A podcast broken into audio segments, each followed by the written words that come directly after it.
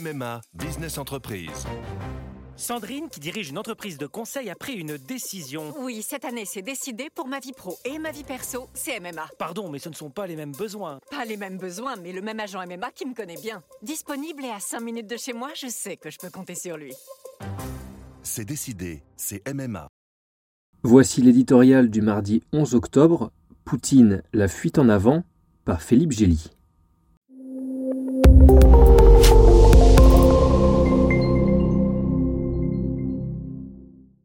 Rapport au Vladimir Poutine qui, il y a dix jours, célébrait avec une rhétorique enflammée l'annexion de quatre districts ukrainiens, celui qui, ce lundi, justifiait ses frappes massives contre des infrastructures par une riposte proportionnée au sabotage du pont de Kerch en Crimée, paraissait pour ainsi dire revenu à une sobriété et à un contrôle de soi inattendu.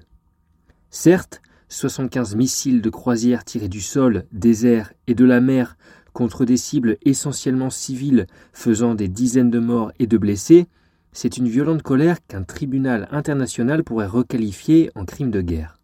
Mais le président russe nous a épargné la mobilisation générale, la loi martiale et la menace nucléaire, apprécions le répit. En fait, sa démonstration de force ne convainc qu'à moitié. Alors que l'armée russe est malmenée sur les fronts de l'Est et du Sud, qu'elle aurait déjà perdu la moitié de ses chars et blindés, la mobilisation prend du temps et n'avance pas sans accroc, la question centrale pour Poutine n'est pas la vengeance, mais de savoir comment inverser le cours de la guerre. Des roquettes à longue portée ne sauraient y suffire, d'autant moins que les stocks auraient fondu comme neige au soleil. Les missiles ne terrorisent plus une population désormais aguerrie, qui en a vu pleuvoir quelques 2500 depuis le début de l'invasion.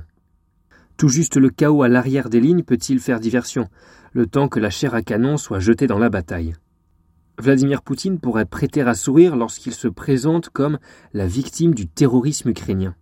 Mais, dans la bouche de ce champion de l'antiterrorisme, du Caucase à la Syrie, le mot envoie un message à la nation russe.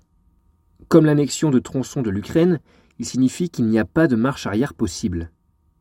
Un degré de plus dans sa fuite en avant, dont les implications commencent à préoccuper les sponsors de la machine de guerre ukrainienne. Faut-il acculer le maître du Kremlin à la défaite ou préparer Kiev à lui laisser une porte de sortie? Après Emmanuel Macron, la question tarot de Joe Biden. C'est qu'on a déjà vu les Américains se faire déborder par leurs créatures.